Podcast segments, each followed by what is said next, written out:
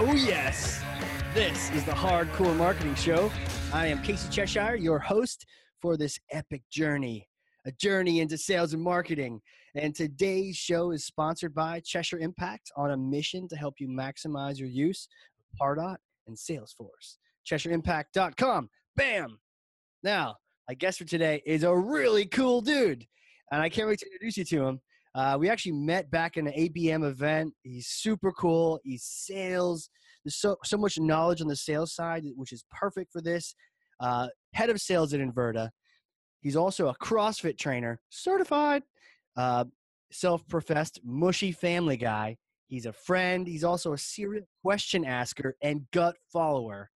Ladies and gents, JP Rinylo. How are you, sir?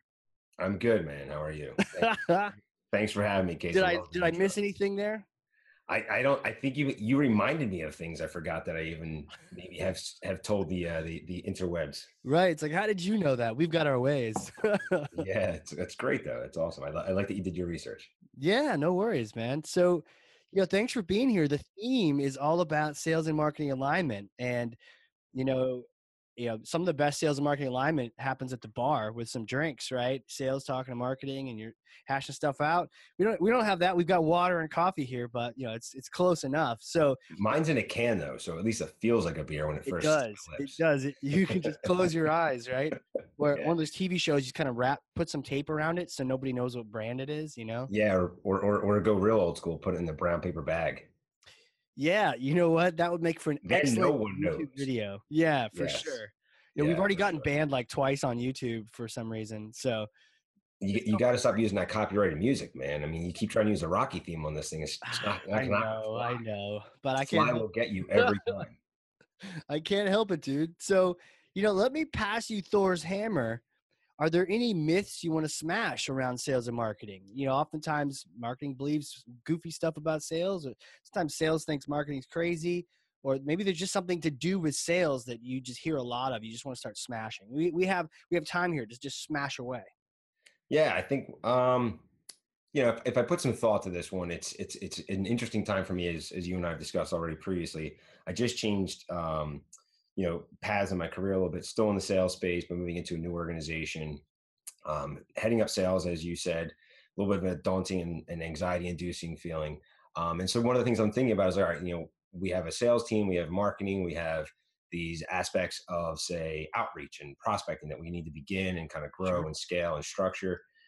And so like I'm thinking, okay, well, what have I heard from the market? What I've seen, what have I seen from my clients? And one of the things that I know that I've heard as a theme that I'm, I'm not really believing is that the SDR or the BDR function is, you know, bull crap. If are we allowed to say bullshit? I want to say bullshit. Yeah, you can swear. Um, you know, like like, like that it's the like SDR radio. function, serious radio um, that they're that they're you know that there's no more role or function really for the SDR BDR because people don't want to take cold calls, people don't want to get blind emails, they don't want to have like you know solicitations for you know meetings and such. And actually, I disagree with that. I think that we've seen enough of uh, an investment in the um, we'll say like the use of social to make outreach and the what could be essentially like that inside level sales function more of a personal experience for potential buyers that eh, like look i'll tell you i had success when i you know prior to my my beginning here in inverta i was at integrate we had event season coming up in the beginning of the spring and the first thing that i did was talk to my marketing team say hey what kind of events are we running? What kind of promotions are we running? What kind of things are we doing? And the first thing i heard back wasn't you know, oh well, you know, work with so and so to start cold calling into all these different companies that you you know we we found are going to be attending. Instead, it was, hey, work with so and so. She's the new marketing development resource, and that's this new concept of say moving the BDR SDR function into marketing. Mm. And we had this one individual, and she and I sat down, and we we mapped out a, like a personal you know discussion or storyline for each of the targeted accounts that we had and said, okay, well, let's let's go find out what these people care about. Why are they attending any one of these events? Um, maybe we don't know, but maybe we should ask that question. And she and I put together like a hardcore plan. See what I did there? And and we, and we we mapped it to specific people within those accounts, sure. and then we mapped it to the specific events and locations. And then we just started like a very light nurture discussion mm. with you know with, with, these individuals she would send the first email she would maybe copy me maybe not she I'd follow up, et cetera. And I think my point here is like SDR and BDR roles where you have people literally just dialing for dollars, 50 calls a day, you know, just like going for quota on their on their calls. Yeah, that's not going to work. But that that's not the job anymore. I think the job. I think you know the old myth was that that's what the job was. It's an inside sales role. You're just calling, calling, calling, calling, calling, and and and that's not the case anymore. We're not doing that anymore.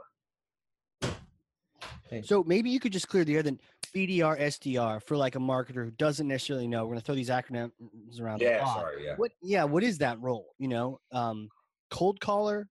Maybe yes. what it is. So, what is it now? So like, like the old school sales development resource, uh, SDR is sales development. Okay. Is is is like your it, yeah exactly. It's like an inside salesperson who just calls and dials and says, "Hi, you know, we solved this problem with you know this type of solution. You know, are you interested? Great, let's set up a meeting."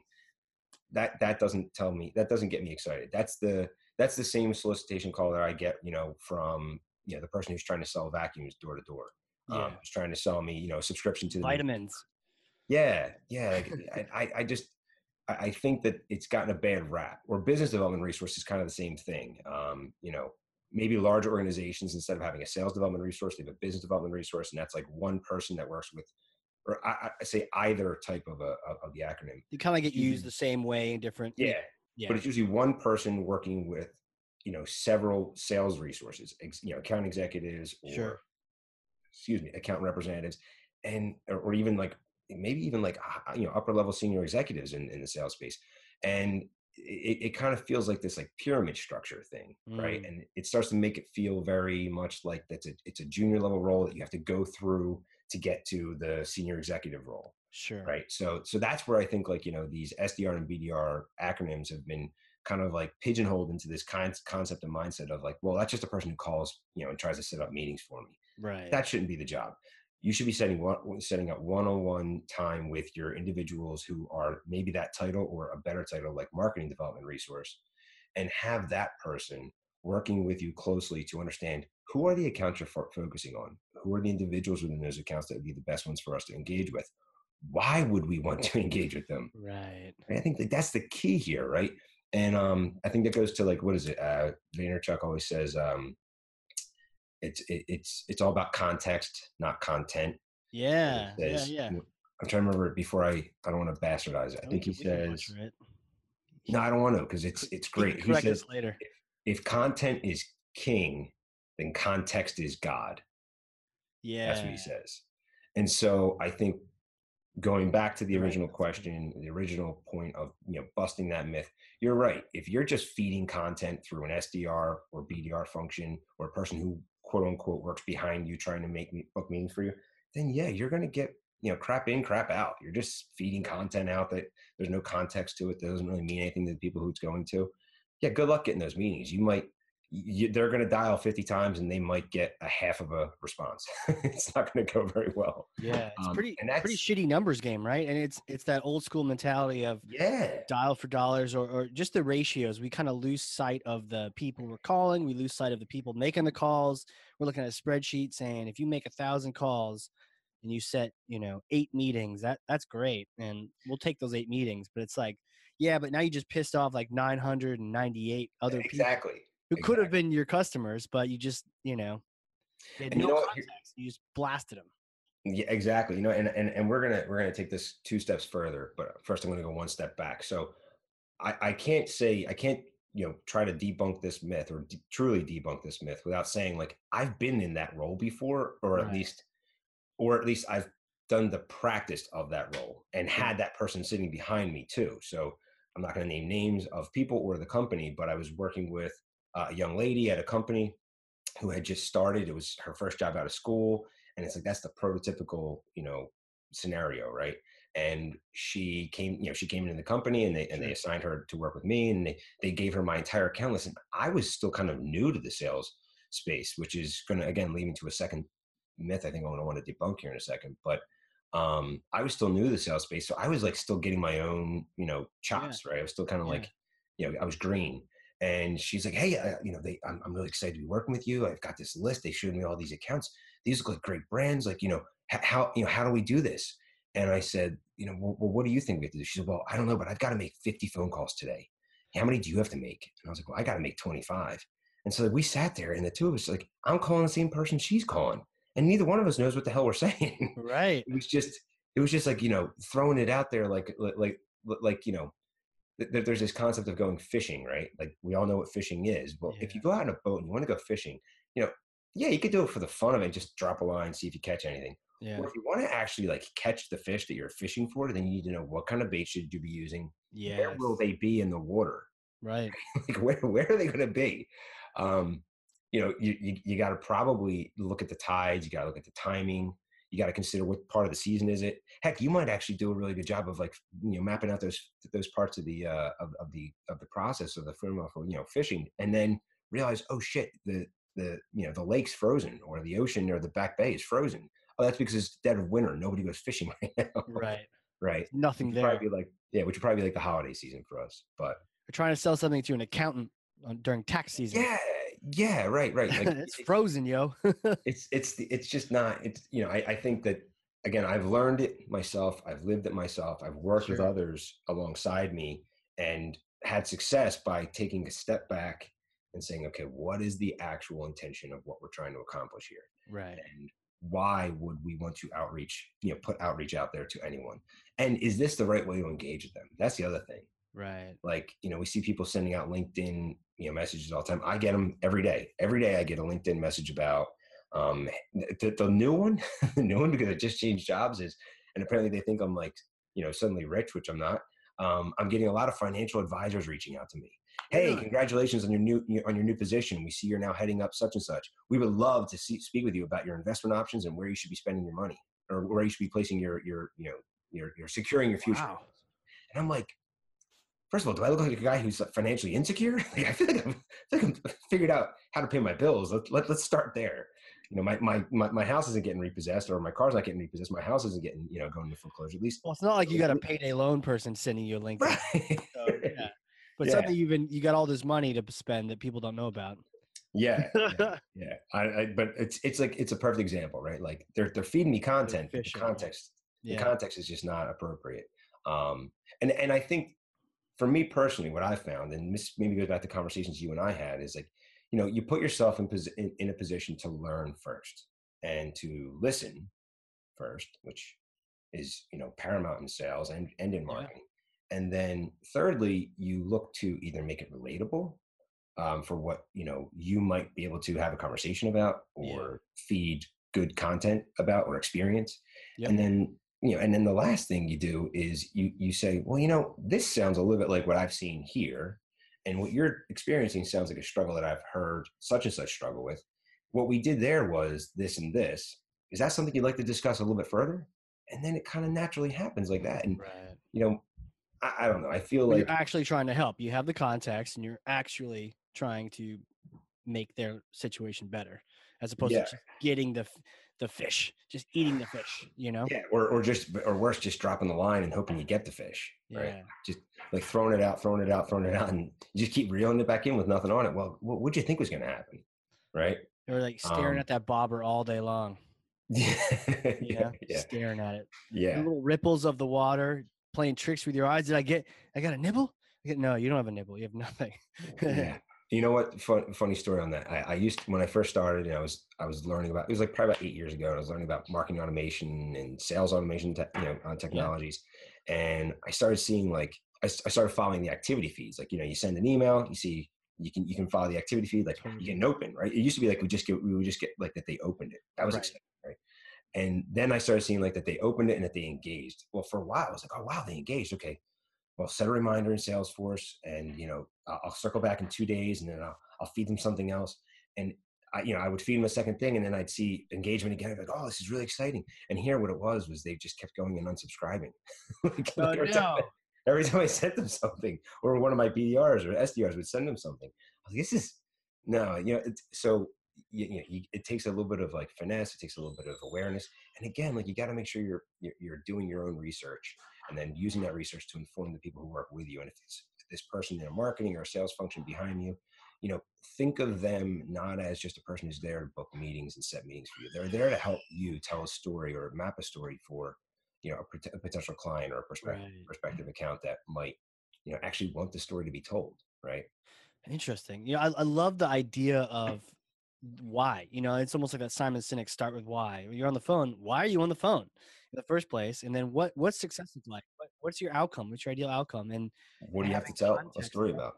you know and having Yep. a context and then you know this reminds me too because and and this is why we talk about sales and marketing alignment and wh- why i'm i'm always telling marketers you got to learn more about sales because that'll make you better at marketing because that same sdr type role where you're reaching out and it can be as bad as fishing with no bait or it can be as great as just you know, scooping them up like you know scooping them right a out of the shore yeah right into the net um, it can be as good as that.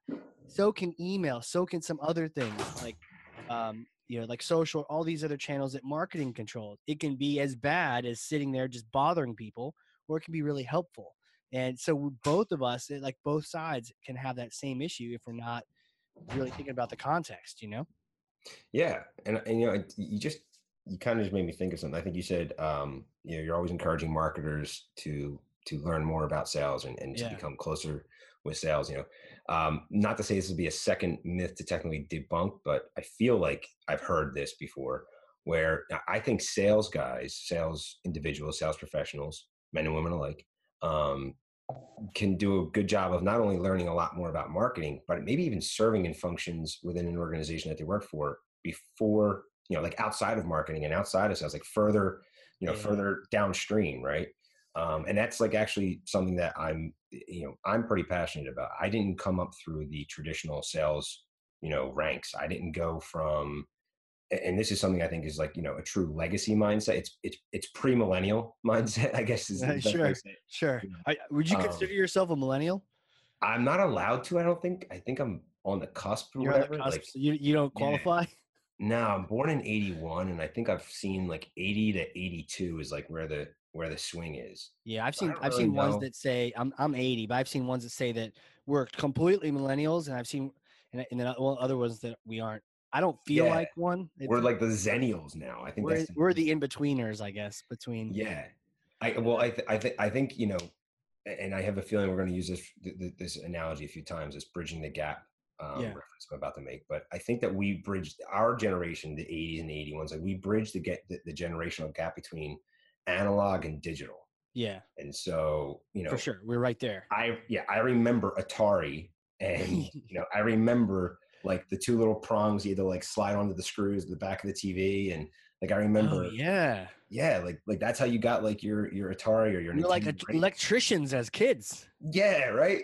Um, I remember like you know the old school uh like VCRs and beta. Like I remember those things. Yeah. that was all an analog world. There was no such thing as digital, and not in this not in a traditional sense that digital is today. So I think technically because we know those things, you and I probably both, and others, you know, in the same you know generational part of this zennial millennial generation X thing, we we are that bridge because I can I, I can also I know what Snapchat is, I know what Twitter is, and I use it Right. You know, so there there's just that that part of the the generational divide that I think is like really interesting for where you and I fall. Um, Yeah, because think about it, right? So, um, Atari, you mentioned. Uh. I remember we used to like visit a nursing home and visit some people, and one one person had one. So we, I remember playing the Atari with them. But we we eventually got Super Nintendo, but or Nintendo, and then Super Nintendo. But to your point, uh, we we were sort of uh, there during the evolution. I remember starting with a Apple IIe computer, and eventually Oh it's my a Mac, and then a thing, and then yeah, AOL. yeah. I was talking to someone the other day about America Online, like AOL, right? And uh, and they're like, yeah, I had that when I was a kid. I'm like, okay, cool. That puts you in a certain place. But then I asked, do you remember when you had a limited number of hours? And yeah, she didn't. She didn't. And I was like, oh, let me tell you about this. You had I remember like Barnes and Nobles would have these CDs that like 20 hours free or 100 hours free. You'd use them all up, and then you only had 20 hours a month. And if you went over, they charge you like a cell phone. It would be like an extra four dollars an hour Oh my god! and you know all, we're all kids right and we're trying to just like we're chatting with people i'm chatting we're with girls consuming we're consuming information at, at, a, at a rapid rate. yeah i used to go on the tech support part of aol just to chat with people because it was like it didn't count against your time you know That's all. I didn't know you could do that. yeah Wow. Like, you know, it's what, funny. What issue do you have? I don't know. I'm just here to chat. so yeah, well, it's funny because I think I, I used the word Napster with one of my former colleagues like just a few months back. And, you know, she's like 24, probably 23. sure. And and not, no understanding of what the reference of Napster was. Like Interesting. it, it meant the word the word sounded like a new word to her and i'm like no no no napster and then while i'm on the phone with her t- saying this word she actually googled she's like oh yeah napster okay yeah now I, I yeah i heard about this but it was just because it was in that movie with Z- it was in the zuckerberg movie and i'm like Right. oh my god Man, Napster was means- cool, dude. It was like the I mean, Wild West. getting you old. know? Yeah, it was. It was great. It was. Uh, Napster was big right when I started at, uh, in in college, and I mean, I downloaded. You name it, I downloaded it. I, I, it was. It was like uh, who can fill their hard drive fastest. Yeah. Right. Um, Speaking of that, hard drives, right? They went from you know the cloud didn't exist back then. Yeah, I remember uh, there were like, yo, you have like 300 megabytes? Oh man, or or there was the Yeah. the zip drive which had 100 megabytes in it, and that was like the thing. That was the thing. And then there was a rumor of this thing called the Jaz drive, which had a, a gigabyte in it. You're like, whoa, that's I so never saw one. I never even Never, saw one. never saw one. Yeah, now our Yeah. phones have like 18, 32, 100 Yeah, something gigs in it. No big deal. MP3. yeah, yeah. It, I mean, you know, it's funny. Again, talk about AOL. Just stay on this. on Yeah, this yeah. Topic for one more second. Um, then we'll back to sales and marketing alignment stuff. But um i actually same same person that i just referenced she and i were chatting the other day i mentioned napster to her a couple of months ago just the other day like two days ago she and i were reconnecting she was like hey how's the new gig? blah blah blah.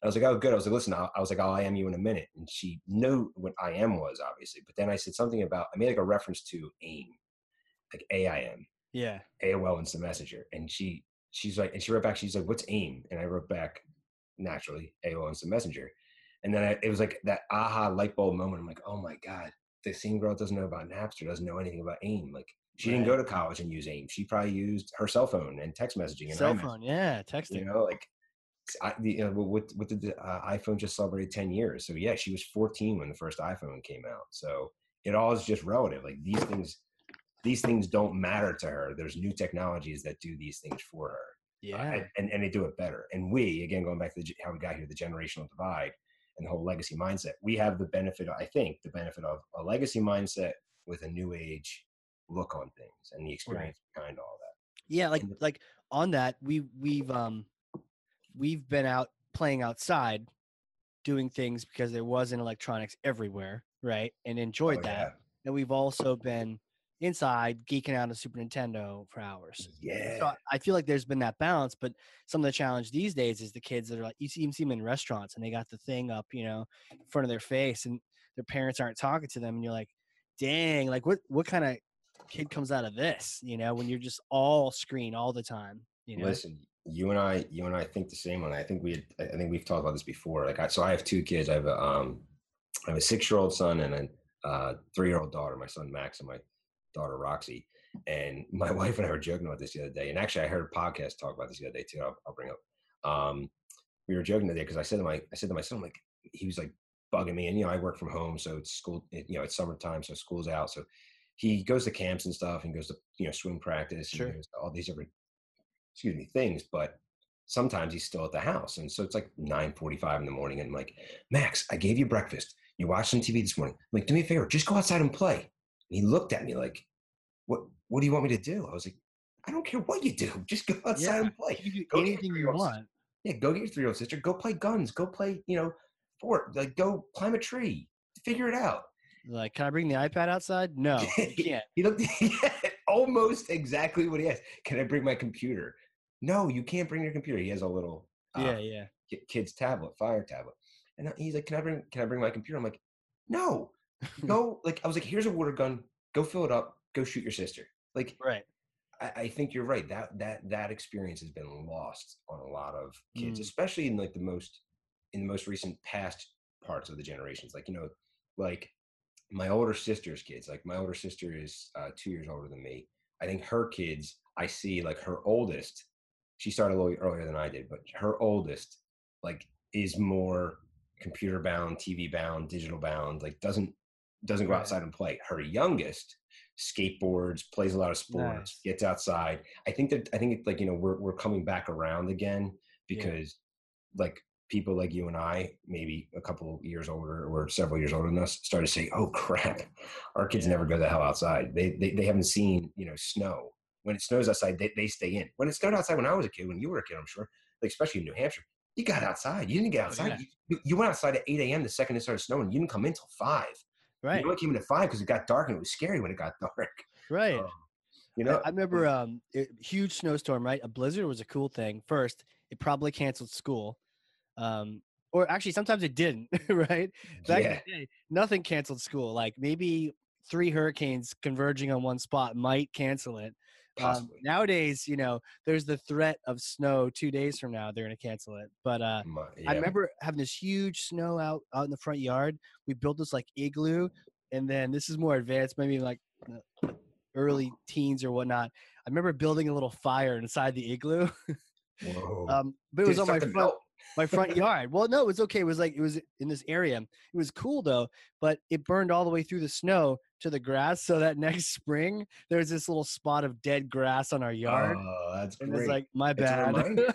it's a reminder. yeah, That's that's all right. We, we we were we were kids and we did those types of things all the time, burning stuff down. That's the other thing. Like, I mean, I'm not going to tell my son to go start a fire, but I started fires all the time. We got outside. right. Um, I, I mentioned a podcast. You know, I think um, John Barrows was talking about. You know, on, Yep. what's he at? What's he? Um, Make it happen Mondays is his uh, podcast. I, I just started listening to that a few weeks ago, and I, I heard him either.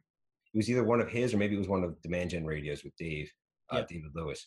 Um, he, he said he was like, you know, this the generations of today, and this brings us back actually to sales and marketing alignment. The generations of today, um, and actually the SDR and BDR thing, they they need structure. Like the kids of today coming out of college, they need structure. They are used to you know having a schedule for when they're supposed to be at practice, when they're supposed to go to you know camp, when they're supposed to you know wake up, when they're supposed to go to sleep, when their parents pick them up, when their grandparents pick them up, what time they're you know how long they're allowed to be on the computer, how long they, they Sure. are allowed to watch TV. And you know we didn't have as much structure because again there wasn't as much technology to kind of like engross our time. right. So there was that like free thinking, figure it out mentality that you know I think again our generation benefits from. At the same rate, I think the way the way John Barrows and David Lewis were talking about now that I remember, they were saying like, well, the other way, the other swing to this is, you know, if you want an SDR or BDR or an individual in sales or marketing to be really successful, give them structure, give them context, again, context, give them context for what it is we're trying to accomplish, help them understand the goal, and then give them actual tasks. But don't tell them like like like don't ridicule them or berate them if they don't do it absolutely the way you expected because you know they're only going to do it as well as you inform them to you know kind of like find their way. And Mm. again it's that idea of like you know i gave my son a water pistol and told him to get outside and no you can't have you can't have your computer and you can't you know have you know any sort of technology with you. Just go outside. There's a big yard big, big giant yard. It's fenced in. You can't get lost. Here's a water gun. Shoot your sister. You know have fun. Right. um, with you know with with people in you know today's generations coming out of school getting into marketing and sales roles or any roles you know if you give them enough structure if you give them you know there's so much technology that can still you know completely steal all their time. Yeah. there's so much expectations on them to do really well both by from their parents as well as now maybe from their new boss as well as from their peers. Um, everything's social. So if you can give them some direction and some structure and actually make them understand that you know you you're not going to number one fire them which they might not care but you're not going to fire them if they don't do well and number two like you, you actually are here to help them be a success just as much as you want your you know you want to help your clients be a success from a sales perspective or marketing help your sales team be a success um i, I think you get better results I, I guess. Right. Yeah, just it, it, there's you know different generations, especially if they're coming up, and then they're going to then land a role in SDR, BDR. You know, giving them the guidance. It might be a different kind of guidance than you know you or you or Yeah. I might have received, or their parents. exactly Hey, just go make these calls, or I'm gonna, I'm gonna, you know, fire you. you know, like first day.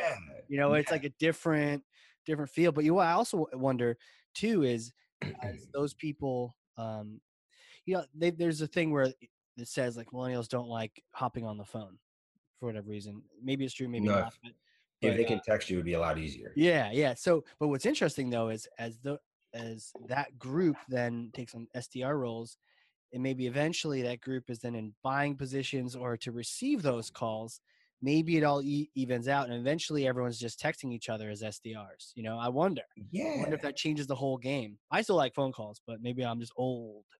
Yeah, I don't know. Well, so there, there- there's a couple different directions we could go on that. good phone calls. I'll clarify Yeah, I- before I get spammed.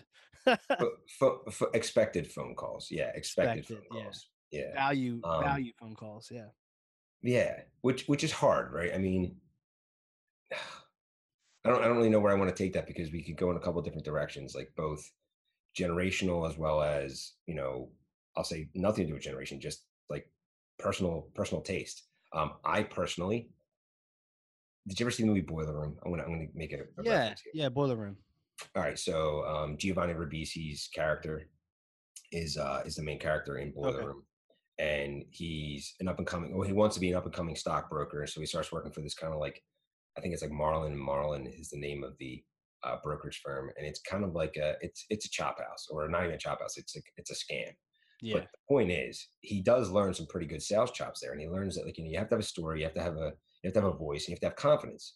And so he's sitting there, he's just and he's down for dollars, and he's down for dollars. He's calling people who are possible you know leads for uh, investments, and so he's got to like you know make a quota, and they, they, they the the movie takes the storyline where you see him start to have success, and he's got, I think he had to hit like forty call or forty deals in in thirty days, and so he does it.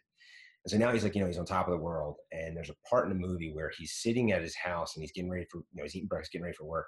And he answers the phone, his home phone, and it's a guy calling to sell him like a paper, uh, newspaper subscription.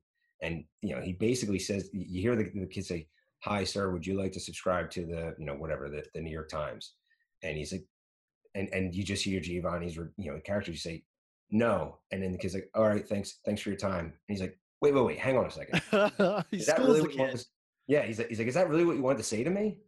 And he's like, well, what, what else would I, you know, you said no. What else do I have to say? He's like, well, try, try again. What, what, you know, why should, why uh-huh. should I subscribe to the New York Times? What, what, what's the benefit of, sub- yeah. And he's like, well, you know, you'll, you'll get this and this and this and this. And, and the kid keep, he's like, all right, and tell me more. And he keeps going. He goes, all right, see, now that's, that's how you should start every call. From now on, take all your calls and, and, you know, start off like that. And the kid goes, all right, so does that mean you're going to want, you know, do, do you want to subscribe to the New York Times? He's like, no, I subscribe to the Post. And he hangs up. he hangs up on him. But the point is, the point is like, you know, you, there's a bit of a confidence game Yeah. there. There's a bit of a, there's a bit of a, like, it's not going to, it's not going to be the end of the world. But at the same time, like pe- people want to pe- talk to other people that, that, that they enjoy talking to, that are Right. fun, you know, maybe fun conversationalists or informative conversationalists, right? You can talk to the, you know, like I think one of the things I like to do, my wife makes makes you know jokes about it, is when I go to a party and say oh, I only know, like I, I'm invited to a, a, party of an acquaintance, I only know a few people there. I like to go around and get to know everyone there. I want to know, I, I want to meet every single person at the party and Sure. have at least one conversation with them. Is that realistic? Probably not. But my wife has told me, as many of the listeners here can probably ga- gather as well, um, I'll talk to a wall if it's engaging or exciting, right? And so think about that going the other way. People only will want to talk to you if you're exciting and engaging, or inspiring, or influencing, or informative, or whatever. Yeah. So I, I think that you know there, there, there's a theme here for sales and marketing in terms of an alignment exercise, which is like that's what everyone should be focusing on. Put some sort of a storyline, put some sort of context, put some sort of you know confidence into what it is you want to say and why you want to say it, and then you start to map that to who you want to say it to, and then you start to have a lot more success. And then you can build roles and process around it, and you can have the same. You know, I, I could be calling and booking my own meetings as long as I structure it, you know, so that I have the time to do it for myself, as Yeah. well as then have time to follow up with those who I have had the meetings with, and you know, No, I like that story and confidence. Confidence makes sense, and you know you you're practicing. You know you can help people. You've got some experience under your belt. S- Talk to me about story. What what's the what's the ideal story look like? Huh, this is a good one for me because I, you know, good question for me because I think I'm going through the process right now of developing what is the story here for me at Inverta? What is Right. Inverta's story that I Sure. want to tell? Why did I join? You know, there's there, there's a mantra or a tagline um, that that hooked me initially when when I started talking with uh, Patrice Greene here, uh, one of the co-founders and, and president of Inverta. Um, I wanted to learn more. The second I heard her say, um, Inverta makes good strategy happen. Mm. And I was like, oh, I remember I, think I said earlier a bridge gap uh, analogy here. So I was like, oh yeah, I was like, I I I didn't go through the traditional sales rank growth. Yeah. How, what did it look like? How did you go through that? Um, so I started, you know, I, I went to school for, you know, again, talking about Zuckerberg and stuff. I went to school wanting to create the next Facebook. I thought I was okay. going to be like, you know, uh, an, an, internet digital web development guy. So I went to school right. for digital art and media design, graduated from LaSalle University, and got into. No one told you were too cool to be a Zuckerberg it, it, wasn't it wasn't a matter of cool. It was I didn't know that there was a lot of actual work that went into it. I thought right. it was Code. you know yeah. Well, I well so like I learned all the coding. I mean, sure. I did all, I went through all the chops. I mean, I, I did all. I mean, I have the I have the we'll call it the credentials. To, I mean, I did HTML coding, DHTML, yeah. XML. I mean, all the way through JavaScript, and I started learning all the codes, and it started to get to like the calculus level type stuff. Like you know, you get you learn the basics, and then you get like, and I had like a good graphics background. I'm like, all right, well, I'll get into that, and then I'll make a I'll make a really cool you know Facebook looking website and then people will just go there. Nah, it doesn't work that way. Yeah, sweet. Yeah. Sweet. And then I'll sign up. yeah. And then um and, and then I graduated from LaSalle and it was 2003 and the internet bubble had already burst, so to speak, and you know, web developers weren't getting hired for 80 grand out of school anymore. Um, so I started like looking for a job. I became a bartender and probably more than what I've one of the professions I owe a lot of my I'll say relationship skills that are that are paramount in sales and marketing. I learned from being a bartender in a very high volume setting um, in Philadelphia. And then, you know, during that bartending, you know, experience, I got into an IT consulting role. Mm. It was really a marketing. It was an IT consulting role in a marketing department for a major health insurance company, and they. It was again giving you the kind of like timing of my generational shift. It was like 2004 when I got hired there, and they didn't have like a web portal. They had a website, it was right. just information. They never had a web portal. Users couldn't log on and find their information about you know what kind of health benefits they had and what kind of like, you know, like who who was on their health plan. Like they, none of that existed. The portals weren't existing. So I got hired in by the marketing department as an IT person yep. to develop essentially that web portal. And so I started learning very quickly that they like, they wanted me to like test what the developers, the IT developers were putting out as like the the the demo or the uh, what they call the um, the test environment mm-hmm. version of the portal. Be, you know, before it went to production, and so I'm testing. I'm like, why, why, do we have this button here? And why does this button say, you know, this? And yeah, what, what, what am I supposed to do with? You know, and so as I'm learning in the testing exercise, like what it is that we're trying to accomplish, I started asking questions, and this is where it goes back to like I'm a question asker. I started asking like my boss, like, hey, so yeah, you've got me testing this. Why am I testing this? And what is the you know, who, who's going to be the end user? And then as I developed through that role, I learned that you know the questions I was asking were the right questions. I just yeah. needed to have the right audience to ask the questions too. So they moved me into what was a business analyst role, and that business analyst role was basically go talk to who the end users you know should be or will be or the people who talk to the end users go talk to them get the requirements document and give them back to the it guys right so that became like, you know, this business requirements guy. And then I realized very quickly, this is all like, you know, my growth to becoming a person in sales. I realized very quickly that I wasn't talking to the actual end users. I was talking to the marketers who thought they knew what the end users wanted mm. the portal to look like. Yeah. So I remember I was in a, I was in a meeting one day and I said, okay, so I feel like we're just putting a lot of stuff on the website, like on this portal. Like we're not really putting like anything like I think might mean something to the end user. Can we like go talk to an end user? Well, why would we need to do that? We'll just go talk to marketing. I'm like, yeah, but I don't think marketing knows what the end users really want to see. Right. We have all these studies that show. Yeah. Yeah. yeah. Well, other websites do this. Well, are those other websites like the best websites for health insurance portals? Because I don't think they are. You know, right. I've, I've, looked at the, you know, the, the competitors. They're, they're, they're doing the same thing, and you know, they're not rising up the charts. Right. So, um, you know you should be hearing a theme here and basically i was getting closer and closer and closer to talking to the actual people who who who were contextually digesting the content right. and or non-contextually digesting the content and as once i got there once i got to the point where i was like oh you mean we have to go talk to the actual clients who will use this information or use this you know this portal and consume this information? And they're like okay fine. We'll you know we'll, we'll book a panel. We'll bring you and you know some of you some of your team in and we'll and it was in a meeting that I remember, you know, almost vividly on the 19th floor in the building of the of the Philadelphia uh, health insurance company I was working for, and they, one of the clients was sitting there, and I'm like asking these questions away. I'm like, we had like senior level executives in there. I was just a business analyst level one or two at the time. And I'm asking all these questions, and they're engaging, and I'm engaging. I'm like, this is fun. I came out Yeah. of that meeting, and I was like, I, t- I turned, I turned to the to the to my boss. I said, hey, look, I really like this, this, and this. And I say, oh, well, you, you should get into sales. I said, okay, well, what does that look like? You know, how, how do I get into sales? And they're like, oh, well, you know, you become an account executive one. And I'm like, what's an account executive one? you know, uh, oh, well, you know, you, you, you, it's, it's, it's this, and you get these kind of responsibilities, and you get this kind of growth strategy. And I was like, okay, that sounds great too. And then they were like, oh, but you know, you might not like that it's a, you know, salary grade, I don't know, whatever it was, like C. Let's say it was like an A through Z. It was a C, and A is the beginning. I was like, and, and like I was already a G, and I'm like, well, wait, wait, wait, wait, wait, wait, wait. That sounds like financial. That sounds like financial ruin. I can't do that. Yeah. Um, and so that's where I learned like this legacy mindset that I was starting to allude to earlier. Um, and you know, kind of brought me to to where I am in my career today, which was like, you know, th- there's this expectation that you're supposed to go through the ranks. Like if you if you want to get into Right. sales, you graduate from school, you find the you know the, the first paying job that, that will give you some sort of a baseline salary and opportunity for commission, and you just start grinding away. And maybe you're dialing for dollars in the, in the beginning, and then you you know then you get promoted because you've hit all your quota for dialing for dollars. You, you set your meetings. doesn't matter how much money you've actually contributed to revenue, as long as you hit all your quota for all the numbers that were expected of you as an Right. account executive one or whatever the title would be at the time for that individual. And then it would be okay. Then, then you get to move into account executive two.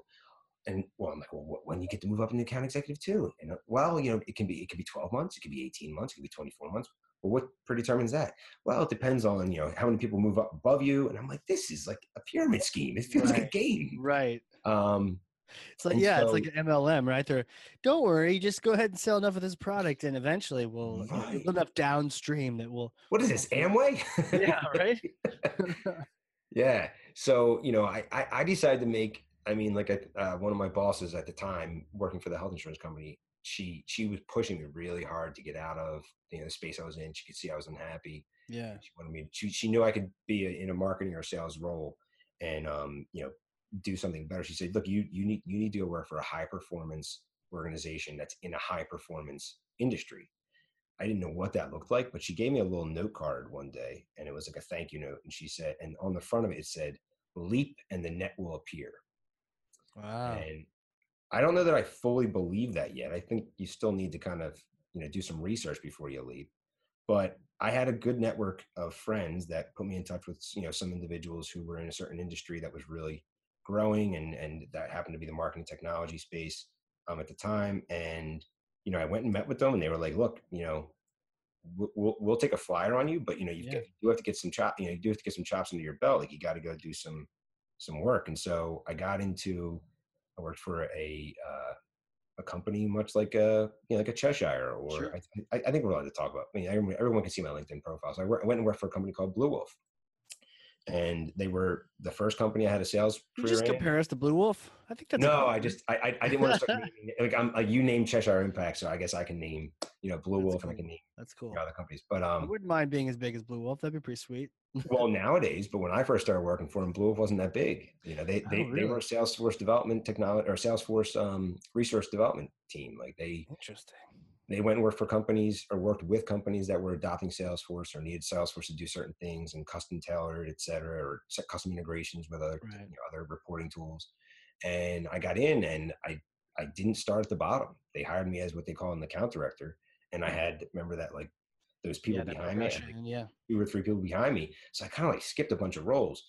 But this goes back to like, you know, I think that that second myth that I'm I'm trying to get to that, that I want to debunk is like you don't have to go through the ranks of traditional anything to get to where you want to be in at the end of life. Like, you know, if, if you want to be, you know, in sales and you've got, you know, five years of product development or five years of marketing behind you, or maybe five years of um, you know, IT services, Sure. whatever it is, if if you're able to develop a story that aligns with what your experience has been to where your experience could be beneficial for you in a sales capacity or in any capacity, Yep. whatever your job interests are, you know, you've just got to have the confidence and you've got to have a believable story that actually aligns to what you're to what you're able to do in terms of production Right. and, and present it to the right people. And that's what I did. That's, that's, I, so what I did was I talked to this one individual and she's now my boss and I'm actually sitting in her house because I just started working for a company. Um, we're, we're doing some uh, power sessions today. And, you know, she said, look, go work for a company, get your sales chops. If you're doing really well, I'll call you in 12 months, stay in touch and let's see how things are going. Yeah. Month 13, she called me up and she said, Hey, what are your, uh, what are your top, uh, I, I think she, I think I answered the phone. I was like, Hey, I was like, how are you? And she said, Hey, listen, real quick, what are your, uh, what are your last three deals? And I remember saying like Sunoco, DuPont, and, you know, Wolters Kluwer. And, nice. know, those are three pretty big, big brands. And yeah. I didn't really know what that meant yet, but she was like, okay, great. Meet me at such and such bar. We're going to have drinks. Right. and, and the rest was history. At that point, I had been baptized, I think, yeah. into my, you know, full on sales career. And, you know, the company had taken a flyer on me at Blue Wolf and I really appreciated it. And I had a really good friend of mine that was actually working at the company at the time. Um, and she and I worked really closely and kind of like making sure I, I hit stride quickly and, and spun things up and had success. And then, you know, my, my current boss today, same thing. Like, yeah, wasn't a flyer. Took less of it. Took more of a calculator risk. She's like, okay, if you're successful there, I can give you the chops. You know, I can give you the rest of your training here, but go get the the basic level training. Yeah, because you're right. You don't want to get. You know, you don't want to. You know, take a career disaster of, of a pay cut to where you know you're not able to put food on your table for your family. Right. You know, just to move into a sales career. Uh, you know, you could probably find better better ways to you know make money. So, um, yeah, like when when I when I made that jump from that initial sales role in at Blue Wolf into my sales career at Demand Gen. Yep. Again, I, I feel like I had been baptized or maybe you know confirmed. If we're sticking with the religious theme, I'm Catholic, so that's the first things that come to mind. Um, you know, I suddenly baptized I, in sales. You know, yeah, I'd been baptized in sales when I joined Blue Wolf, I guess, and I made my confirmation when I moved into uh, into working for Demand Gen. and go. And when I made the when I made the move into demand gen, this is around the time when you and I started, you know, yep. kind of popping up each other's radar. Um, yeah, I had I had some of the greatest, you know, leadership there. I had some great individuals who knew how to teach me how to tell stories, mm. um, how to make context of, you know, or build context into the, the, stories I was telling to the people who I was telling it to. Right. Um, David Lewis, I remember, you know, I'm talking to my CEO. Like I just started there. I'm talking to my CEO as part of my onboarding program. I have no idea what this means.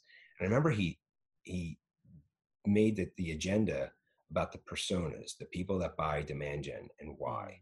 Mm, right. And like, you know, whether it was like demand gen Gina and like, you know, marketing ops Joe, whatever the names were, he talked me through all the different individual roles and why those individuals buy and what they're what they're listening for when they talk to a demand gen or a Cheshire or a Blue Wolf or a sure. you know or a Marketo or an Elk or a Oracle, you know, whoever.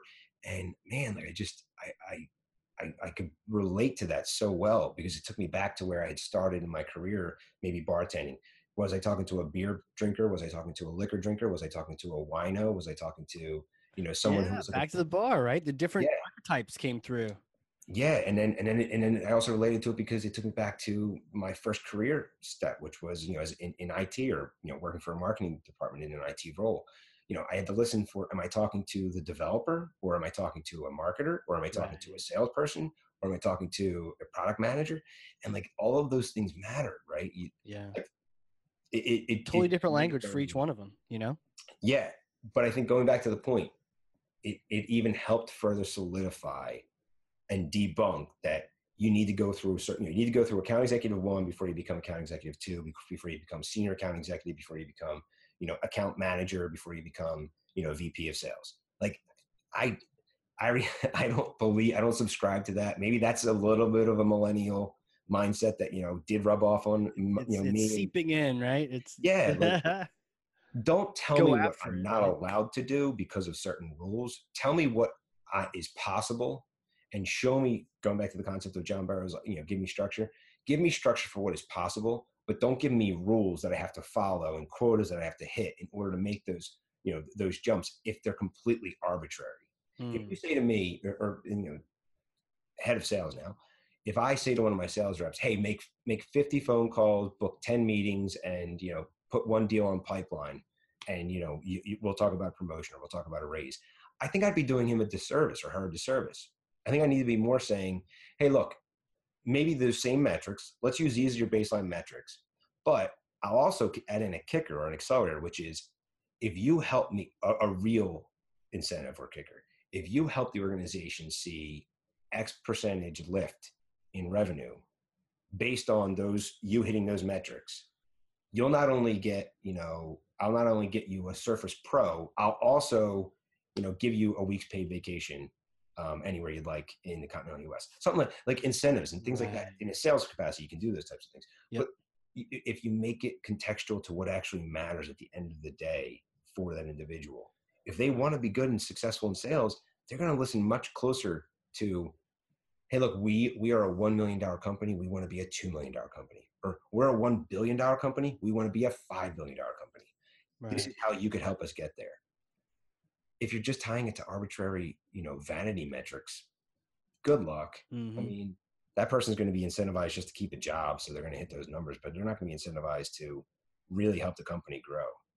So, a lot of different cool. things we just tied in together there. But yeah, it's good though. Yeah, I'm I'm following. I'm yeah. There. You know, this it all circles back around to context. The idea of, and I love that personas idea. I've Just really uh, understanding that, and that's actually that was the first theme in January. Was like before you do any of this other goofy stuff, you know, email nurtures, all these advanced features and marketing automation. It's like you got to know who you're talking to. Right. And what's crazy is uh, a lot of people think that just persona is just give them a name and cute photo and call it a day. But it's more than that. It's much more like what you're describing, where you actually understand, you know, what matters to them. You know, what, what challenges are they going through? What matters to them? What language do they speak? You know, and having all yeah. these things available. So you, when you, when, when you're talking to someone, you can listen, like you're saying, like at the bar, listening for, are you this person? Are you that person? Do you need this? Do you need that? And then making the call and then shifting your language to be, you know, appropriate for them. Yeah. Um, I, I, I could go deep on that topic. I really could. It's, it, it, it, it's one of the reasons again, I'm, you know, Patrice and I you have, not already gone deep. There's, there's, there's another layer. Yeah. no, we're still, we're still at the 50,000 foot level. You want to, you want to surround ourselves with like candles and stuff or? Yeah, no, no, it's just, um, but I, I mean like Patrice and I are here today because one of the things that, you know, we're working on is, you know, uh, Inverta has been bootstrapped by some of the what I think are best minds and best individuals, experienced individuals in this market or in this space for what it is um, Inverta focuses on. And what I'm seeing is that the scale that we are anticipating and that, and that, that we're you know striving for is is easily within reach but we've got to add a little bit of context mm. to hmm. you know really reach out and put our arms around it and what i mean by that is like i need patrice and myself and others in the organization to be able to outline okay these are the personas and it can't just be you know any one of the senior level executives that started this company. It can't be any one of the founders reaching out all the time just to have that conversation and knowing how to adjust to those personas. They have to be documented. There has to be a not a script but there has to be you know guidelines structure around how we engage with different parts of different organizations and why. Right. and behind that is okay what well when we engage this person what are the stories we're typically hearing coming out of those individuals? And then what are they listening and responding well back to and that's you know now we're back to context but now you're starting to see how it excuse me is repeatable scalable um, and then you know i can take a lot of the load off of patrice because she's been running sales herself as also president and founder you know co-founder of the company um, so yeah i mean I, I think you have that data already or are you going to go seek that now or or find that out you know that that's part of again what we're doing today you know she and i but um, or one of the things we're doing today is I, I did a lot of research. Today's day like seven maybe or eight.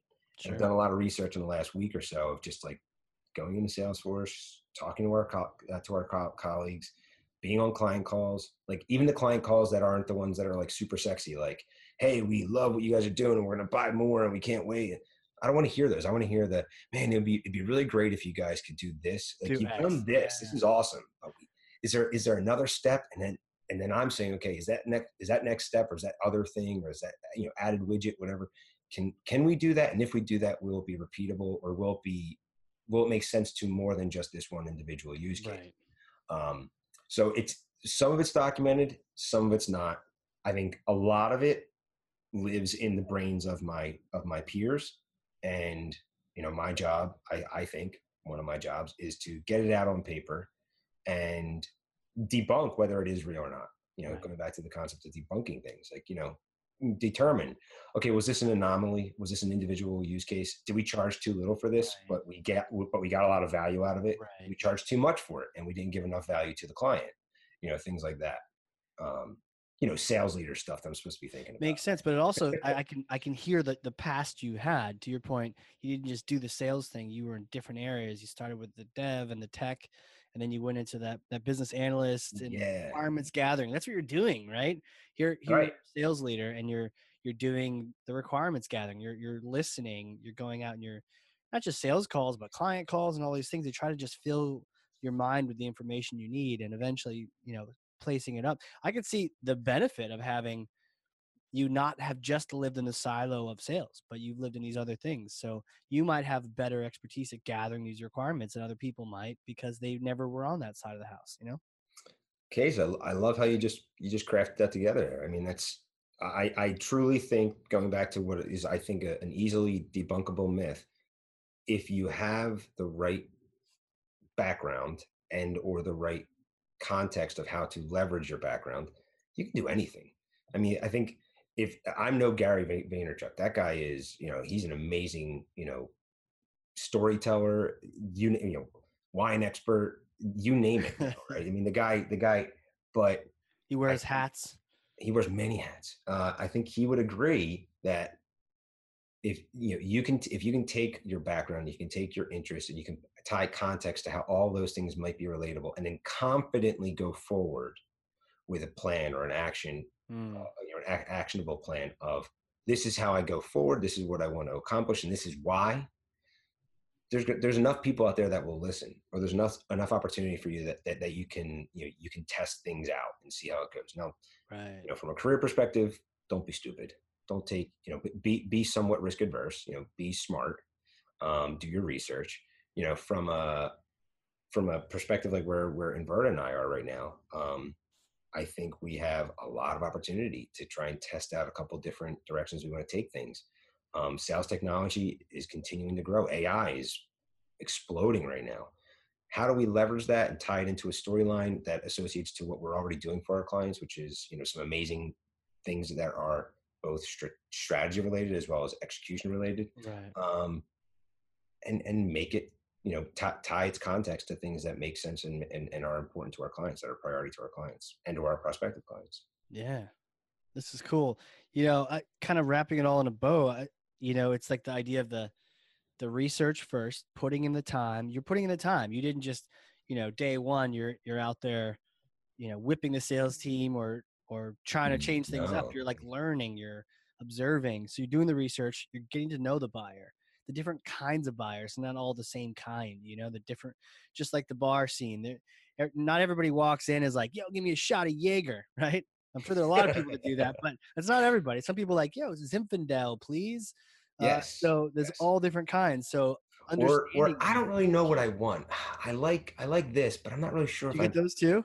we, I mean, I not anymore, but I mean, back when I bartended, like, yeah, like, hey, I, I heard about this new, you know, this th- th- these new craft beers. What, what do you got on tap? Uh, I don't. eh, We're, we're not that kind of a bar, buddy. Is that an Um, IPA? yeah, right, right. Is that a double? you- Is it dark? How's it you know what? Actually, hoppy? yeah, nailed it. You nailed it, right?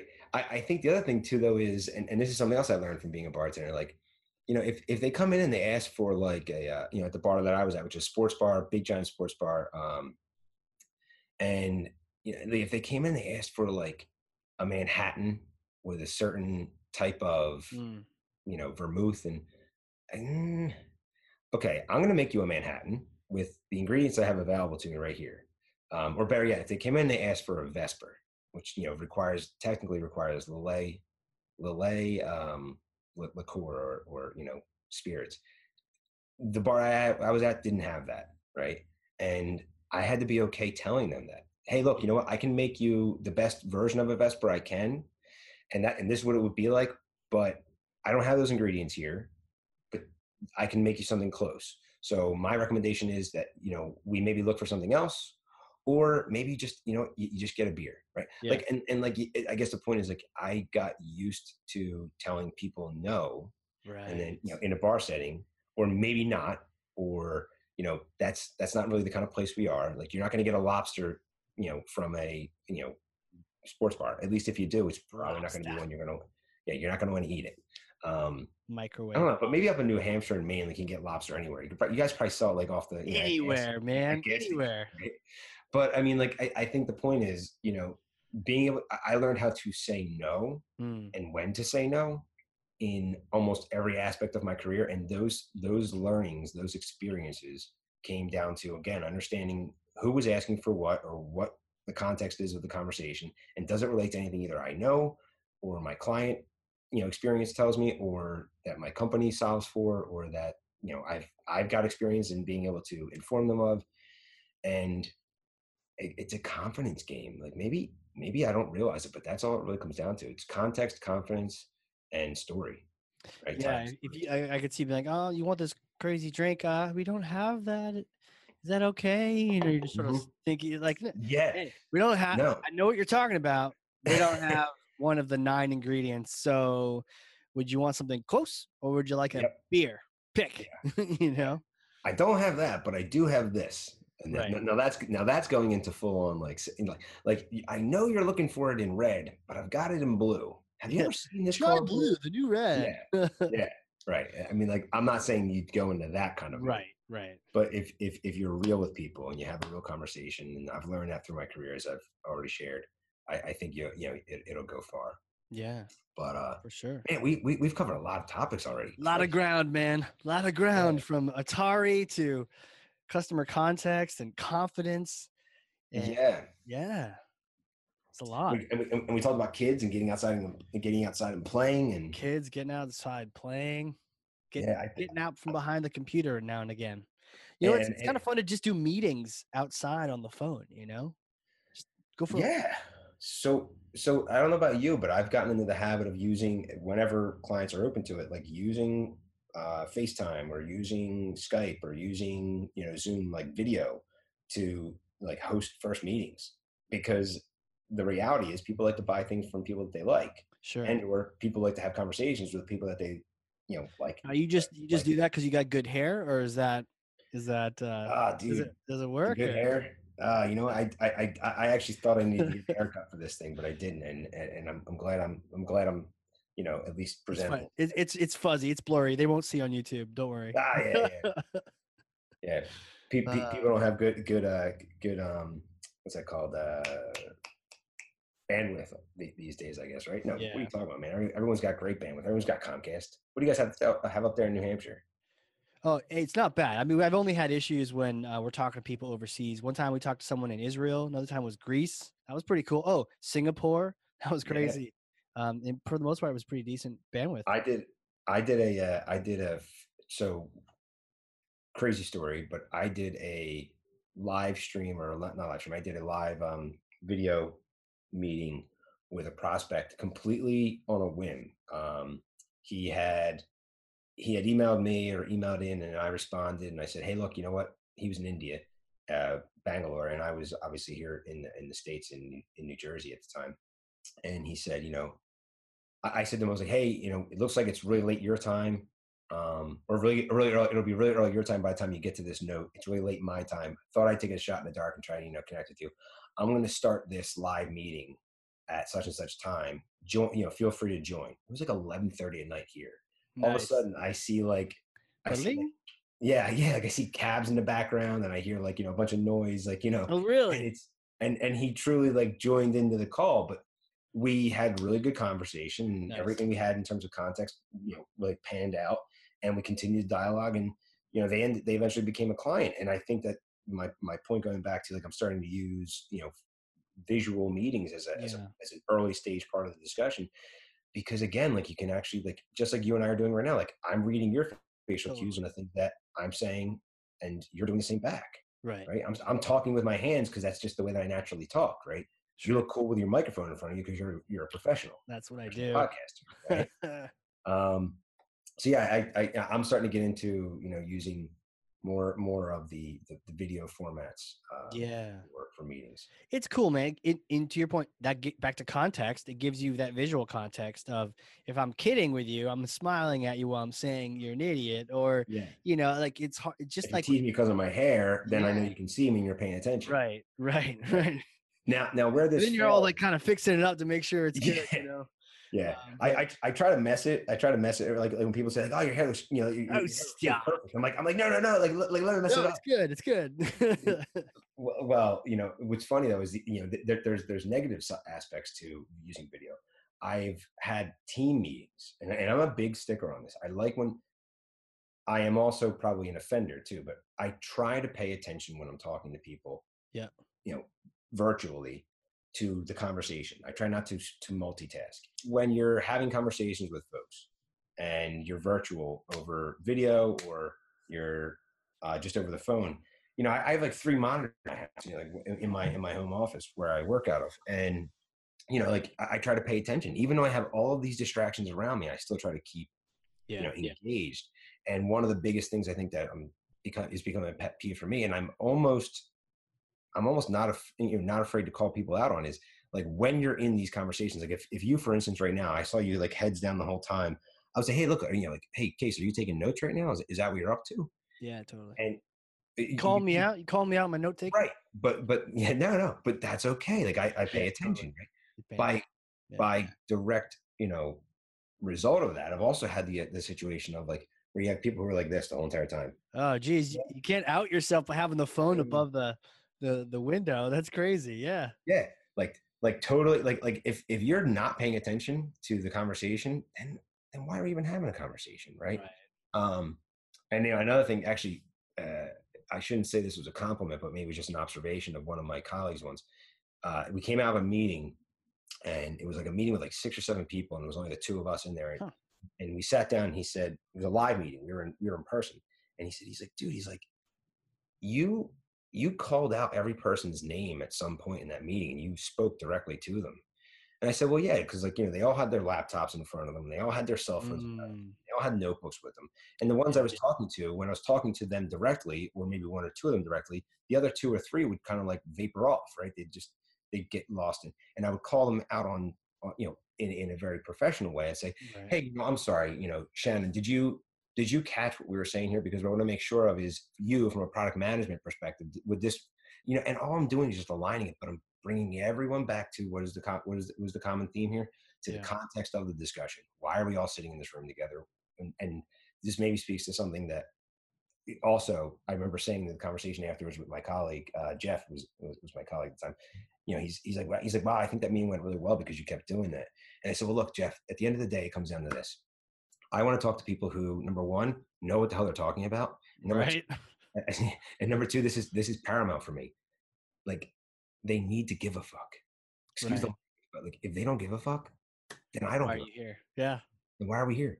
Right. So yeah, you know, I mean, we Totally. we, we, we could spin these stories so many different ways, and we're gonna, always going to come back to the common theme, I think, which is if there's enough context and and if there's if there's enough dialogue worth having, then you know, from a sales perspective, you know, you're you're you're gonna you're gonna do well.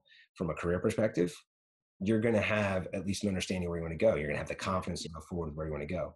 From a sales marketing alignment perspective, I think too, as cocky and as egotistical and you know like maniacal as some sales guys can be, myself probably included, um, you know, be mindful of what marketing is trying to accomplish as well. And from an SDR and BDR perspective, be mindful of what they're all trying to accomplish as well, and be considerate of those things and Mhm. work with them to understand and maybe step out of yourself. You know, become their persona in front of them, mirror them, so Right. that you understand that it's not all just you know phone calls and golfing and Hey, and you know and dinners and I'm pushing helicopters off of yachts. Well i'm not doing that i mean that's maybe one day you know if, if, if i can sell something to mark cuban he'll take me on one of his yachts I don't, have. I don't have anything to sell to the guy right now but Yeah. No context yet. no context yet One day. if i end up on shark tank maybe i'll have some context That's it, man. I'll I'll tape the episode for you. yeah yeah well, hey, man, this has been cool. I don't know if you looked at the clock, but like time just like vaporized before our eyes. You know, good conversation. You kind of lose yourself in. You know, all the different things Yeah. we're talking about, context and confidence and the voice, the buyer, all that stuff. Thanks again, man. This has been awesome. We'll have to have you come back on here and and, and see how the new gig was going. Yeah, it'd be great. For everyone else, hey, this has been the Hard Corps Marketing Show. We'll catch you all next time.